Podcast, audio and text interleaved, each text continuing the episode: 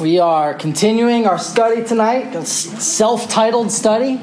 Activate. We are learning to put our faith into action. And for several weeks, we've been looking at the fact that faith works. When true and genuine faith is present in your life, it manifests itself in works. Faith is never invisible. You can always see someone's faith through how they conduct your lives. And we've seen so many truths that revolve around that fact that faith works. That appreciation without application is self deception. That genuine faith, saving faith, is always accompanied by supporting works. Well, last week we began to answer a question What happens? What do I do? How do I respond if my faith doesn't work? To start that illustration, we uh, or start to, to, to, start showing that point. We used an illustration. I told you guys a story last week about how we were remodeling our bathroom and, and i and i had to start to work with some wires and uh, we're gonna we're gonna take this we're gonna do a little electrical illustration here that's going to launch and last for like several weeks okay? We're we're jumping into my bathroom at my house and we're getting deep into the wires of that bathroom and uh, it's going to be an illustration for us for how faith works in our lives all right well we're going to title this tonight is uncrossing the wires of sanctification.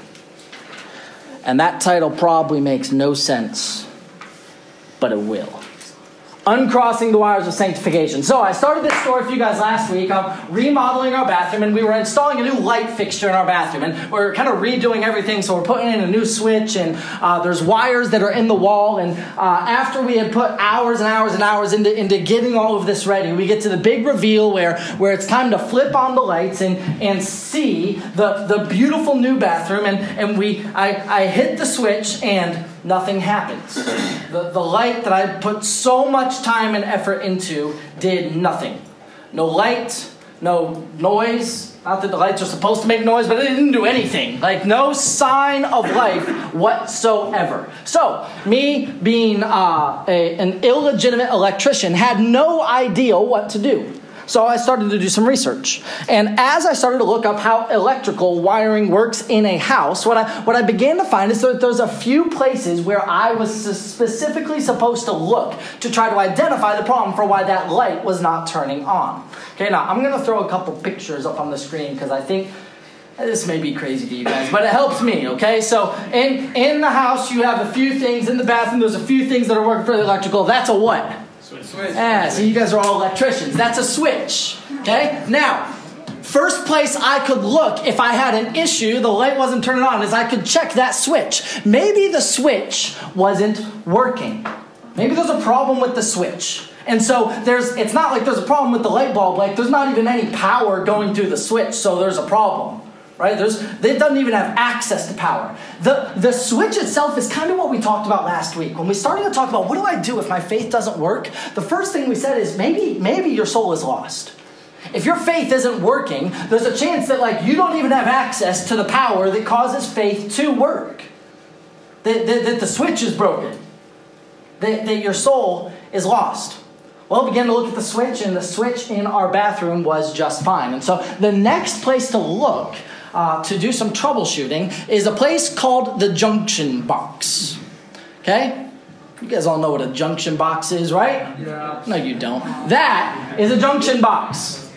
That is a junction box. Okay, now that is sitting up in the ceiling of my bathroom, and it looks like that, but about 30 more wires in it. Like this thing is, it's a little rat's nest of wires up there. And uh, I did my best to connect all the wires the way that they were supposed to be connected, but the, the person who wired my house, typically wires work a few ways. You got black wires, you got white wires, and you got red or green wires. And, and you connect the black to the black, and the white to the white, and the red to the red. Well, whoever put wires in my house, house, they don't have colors on them. So, so the, the light fixture has black, white, and red, but the junction box doesn't. So I'm just like guessing up there, right? Like I'm just plugging wires anywhere I can find a spot to put them. Well, what I found as I started to do some, some troubleshooting is that my problem in, in the lighting of my bathroom was that my wires weren't actually connected to the right place. The problem existed in the junction box. My, my wires had been crossed.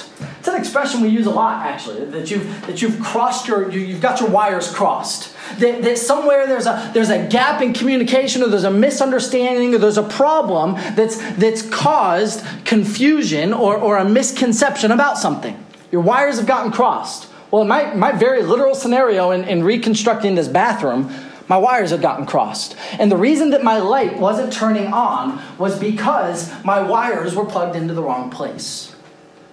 Once my wires were reconnected and, and they were placed in the, in, the, in the right spot, the light worked. The light worked. The light turned on. However, if it hadn't, there was a third place I could have looked. There's a chance that it's a bad light bulb, right? Like there's a chance that my wires were fine and my switch was fine. It was just a bad light bulb that I put up there, and so just get a new light bulb. Well, that's going to be next week. Going to get to the light bulb tonight. We're in the junction box. Okay, we're uncrossing the wires of sanctification. What do I mean by uncrossing the wires of sanctification? What I want to do tonight is clear up misunderstandings about sanctification that may hinder our ability to be sanctified. See, so often something doesn't work because we don't understand how it's supposed to work. Well, the reason that my light wasn't turning on it wasn't because I was like, I'm to plug it in wrong. It's because I didn't know any better. And because I didn't understand, because I misunderstood the information, I misapplied the information. I did things that were wrong because I didn't understand how the wiring is supposed to work. My wires were crossed, and they were crossed because I was ignorant. I, on, on some level, Every one of us in this room has, has areas of sanctification in which we are ignorant. Tonight, I want to spend some time clearing up some misunderstandings about sanctification, some, some crossed wires that are lead, that's leading to our faith not being active. This conversation tonight is going to be a little bit uh, theological. Uh, we're going to be we're to be jumping around all over Scripture. We're not going to really walk through a passage tonight. We're going to be talking about a theology of sanctification. Um, and you may ask the question. I thought we were talking about activating our faith and how I can activate my faith better. Why do we need to talk about theology to accomplish that? And, and here's why misunderstanding how we're sanctified causes us to misapply the tools for our sanctification. Misunderstanding how we are sanctified causes us to misapply the tools for our sanctification. If we don't understand how sanctification works, it causes us to misapply the tools that we're supposed to use for our sanctification. If we don't understand it, we will misapply it. And so, to learn better how to activate our faith, we need to understand how faith is supposed to be activated. And so tonight we dive into the theology of that. To figure that out, to understand how we are sanctified, we need to ask that question. That's the question that I want to ask tonight. How are we sanctified? How are we sanctified? We are sanctified by the Spirit of God, through the grace of God, as we obey God. We are sanctified by the Spirit of God through the grace of God as we obey God. I'll give you guys a fair warning. We have like 20 plus slides to work through tonight, all right? So there's a lot of note taking to be had, and that's because we're, we're jumping through something that I would, I'd love to spend like a month on. Um, but take aggressive notes tonight, all right? This is a really important statement. How are we sanctified? The Spirit of God sanctifies us. He does that through God's grace, and He does that as we obey God. So, there are three elements, three staples, three fundamental points of sanctification, and they all come down to that statement that we just gave. Three statements of sanctification. First of all, God's Spirit is a staple in our sanctification. God's Spirit sanctifies us. We are sanctified by the Holy Spirit. We must understand this. Students, you cannot sanctify yourself. You are not the agent by which you are sanctified.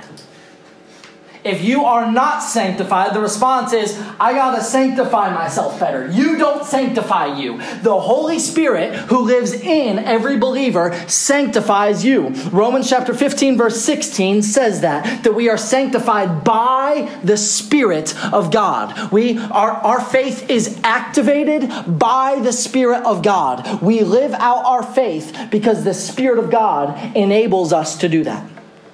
But a second staple in our sanctification is not just God's Spirit, also God's grace. God's grace is an essential staple of sanctification.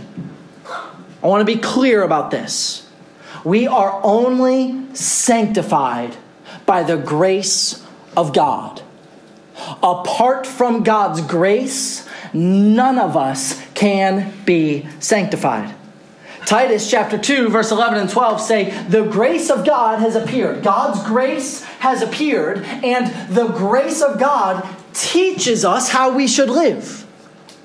The grace of God instructs us to deny ungodliness and worldly desires. It is by God's grace that we're even informed in how we can be sanctified. The grace of God alone enables us to be sanctified. We rely on it completely. Apart from His grace, no one can be sanctified. So, those are the first two. God's Spirit and God's grace are essential in our sanctification. This third one uh, may surprise us a little bit, but we need, to, we need to jump into this and understand this. A third staple of sanctification is our obedience. Our obedience is a third staple of sanctification. While it is true that you cannot sanctify yourself. Only the Holy Spirit can sanctify you. You have an essential role in your sanctification. Like when we say the Spirit of God sanctifies you, that doesn't mean that you have no part, that you just sit back and relax and let Him sanctify you. Uh, scripture says in James chapter 4 8, draw near to God, and he will draw near to you.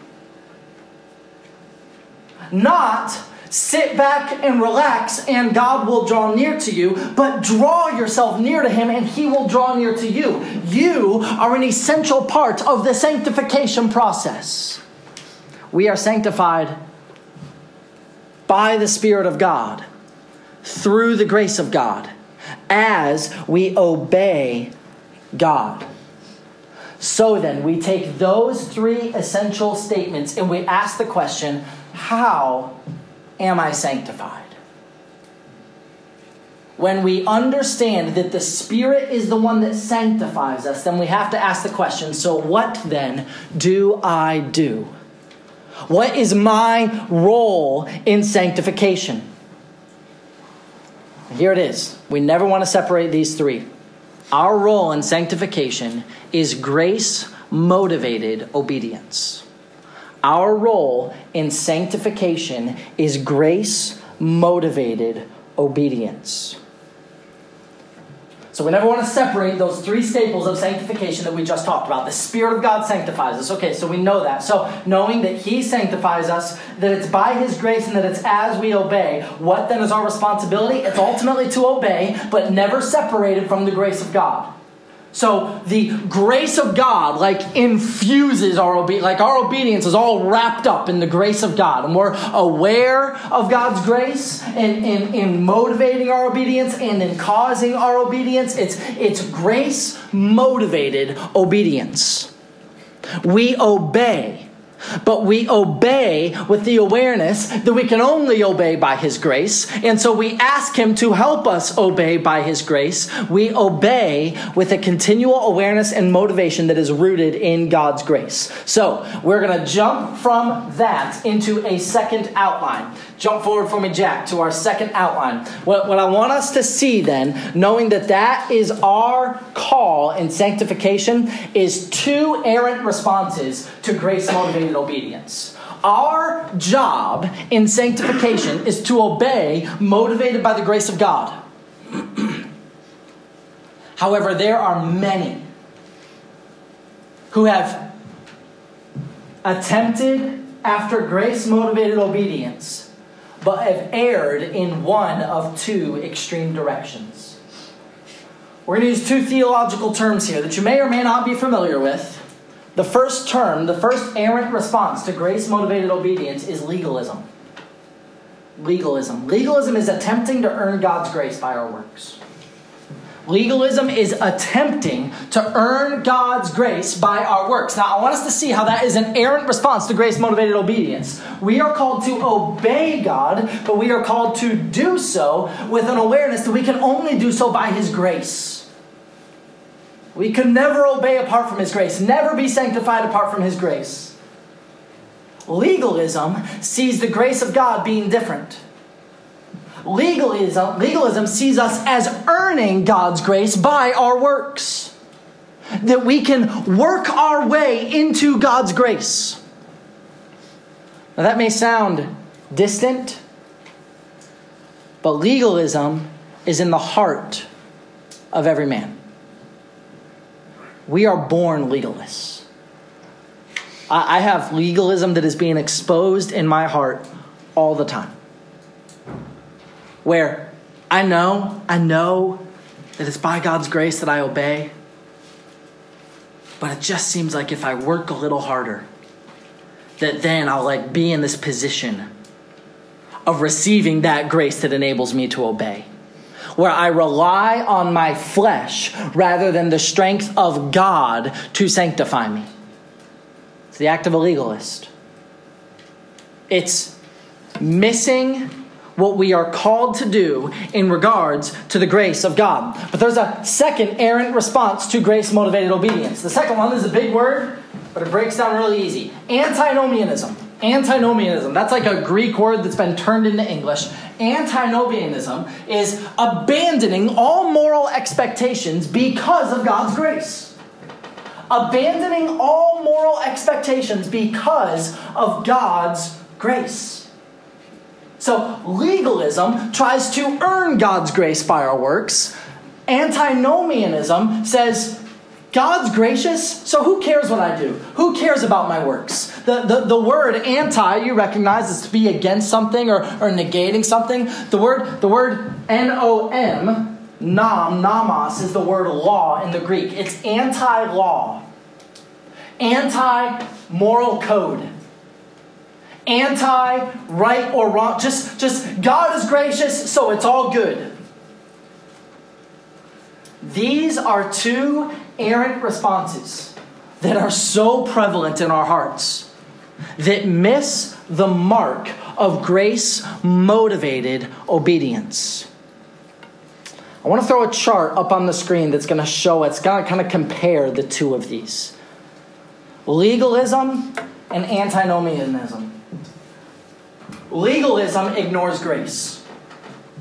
Legalism says, says I'm just, I, I, gotta be holy. I gotta work harder. I gotta try harder. I gotta do more. Legalism relies on the flesh. Antinomianism abuses grace. It doesn't ignore it. It's, it's fully aware of it, and then it takes that grace and says, because God is gracious, it doesn't matter what I do. I can live however I want. I don't need to abide by any law. I can abandon moral expectations because God is gracious and it's all good. So while legalism ignores grace, antinomianism abuses grace. While legalism says, be more holy, antinomianism says, you're free. Now, here's where things get dangerous. Both of those statements are biblical terms. Be holy. Bible says that. You're free. The Bible says that. And this is how doctrinal errancy so often happens.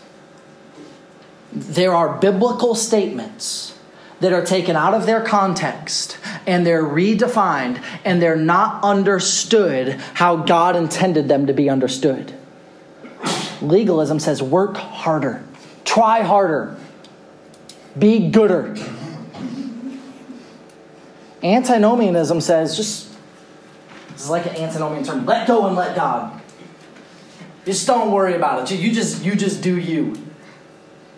And let God sanctify you. You just sit back and relax. While legalism ignores grace and antinomianism abuses grace, grace motivated obedience embraces grace. Legalism says, be holy. Antinomianism says, you are free. Grace motivated obedience says, you're free to be holy. You were in bondage and unable to do anything holy, but now by the grace of God, you are free. But you're free not to do whatever you want. You're free to do whole, to, to be holy when before you never could. Legalism says work harder. Antinomianism says let go and let God. Grace motivated obedience says strive, but strive with His strength. Do you understand that as the middle ground? Between the two extremes that miss the mark of grace motivated obedience? Legalism relies on the flesh. Antinomianism abuses God's grace. Grace motivated obedience obeys God aggressively but it does so with the full awareness that we could only ever do so by His grace. We're free. We're free to be holy. The text that illustrates this truth so well, I'm going to throw it up on the screen, is Philippians chapter 2. Philippians chapter 2, verses 12 and 13. Paul, in this chapter, threads the needle on these conflicting truths when he says this. Speaking of the Philippians, just as you have always obeyed, work out your salvation with fear and trembling. For it is God who is at work in you, both to will and to work for his good pleasure. You see what Paul just did there? Paul says in that first line Philippians, work out your salvation. Faith works, work it out. And, and, and, you can imagine all the legalists going, Yeah, work it out. You work harder, try more, better, do harder things, whatever. Just do it. Work harder. But then Paul takes that call in which they're to try hard, work hard to work out their salvation, and, and, and he qualifies it. For it's God who's at work in you. It's God who's at work in you. You can only work hard because God is working in you. So, God working in you doesn't mean that you don't work. God working in you doesn't mean like, well, God's working, I should just sit back and relax. He'll do what He's going to do, and I'm just going to let Him do it. Stay out of His way. No, Paul says, work out your salvation. Work hard with fear and trembling, but do so knowing that God is working in you, and He alone can allow you to be obedient. He alone can enable you to be obedient. So work. Work hard as He works in you. Our works rely on Him. There is a marriage between grace and obedience. And that is grace motivated obedience, grace infused obedience, grace enabled obedience. Grace and obedience are always hand in glove. But I want us to be aware of something. I hope as we're walking through this that you're seeing some of these tendencies in your heart because they're in all of us. And it's easy to think, aha, I see it. I've been thinking about this incorrectly. What I want us to be aware of is that our thinking about this incorrectly reveals something about our heart our tendency to ignore legalism and abuse antinomianism, grace, reveals that our hearts are bent against the ways of God. Our tendency to miss grace motivated obedience isn't just bad thinking. It reveals that our very hearts are like anti grace, that we are opposed to the ways of God When we think this way, it reveals uh, an error, a gap in our hearts. So, we're talking about something very theological tonight, but I don't want us to think, oh, okay, I'll just change my mind. Now, do that, change your mind about these things, but do so knowing that this reveals something about our heart. This is not just stop thinking that way, there's repentance that needs to take place. And so, I want to call us finally to three steps in uncrossing the wires of sanctification. Three steps in uncrossing the wires of sanctification. We're going to wrap up with this. Number one, Number one, repent of your resistance to God's grace. Repent of your resistance to God's grace. This may be a theological error in our thinking, but it reveals a heart flaw that we resist God's grace. When we ignore it, we resist it. When we abuse it, we resist it. And so we need to repent of our resistance to God's grace. Uh, a second application in uncrossing these wires is, is regularly ask God to strengthen you to obey.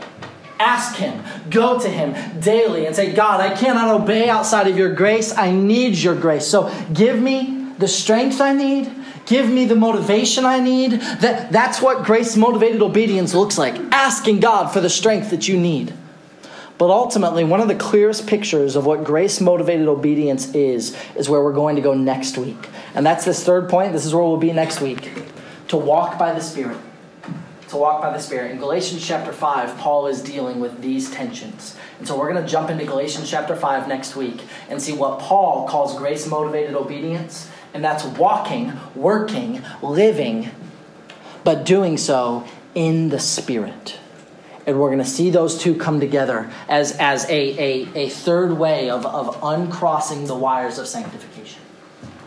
It's easy to happen it's easy in our ignorance to get things a little bit confused, to miss grace motivated obedience. So, Scripture's clear. We need to correct our thinking, we need to confess the direction of our hearts.